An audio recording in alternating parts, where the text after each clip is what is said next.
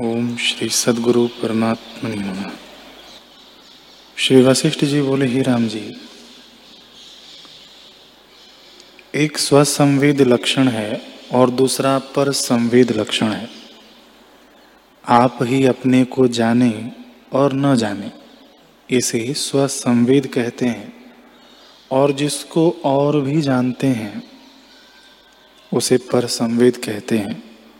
हे राम जी पर संवेद के लक्षण कहता हूँ, सुनो।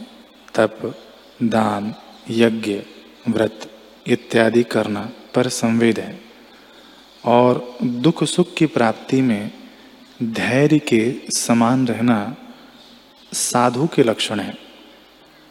महाकर्ता और महाभोक्ता और महात्यागी होना तथा क्षमा, दया इत्यादि साधु के लक्षण है। ज्ञानवान के नहीं।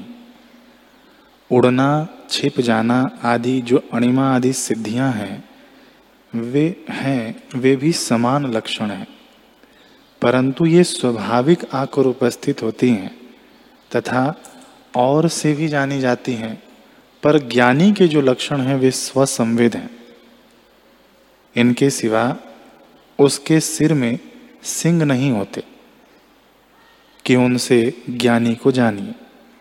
जैसे और व्यवहार हैं, वैसे ही उसके भी। ज्ञानी को सिद्धि समान है, यह भी ज्ञानवान का लक्षण नहीं। पुण्य पाप आदि कर्म पर संवेद है, सो वे माया से कल्पित हैं, ज्ञानी के नहीं होते।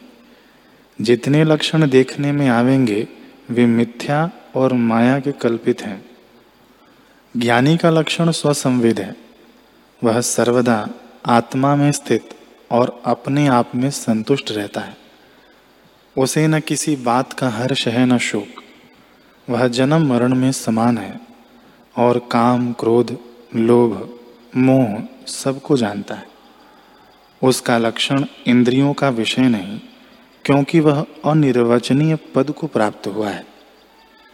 हे राम जी, जिसको ज्ञान प्राप्त होता है, उसका चित्त स्वाभाविक ही विषयों से विरत होता है। वह इंद्रियजित होता है। उसकी भोगों की इच्छा निवृत्त हो जाती है।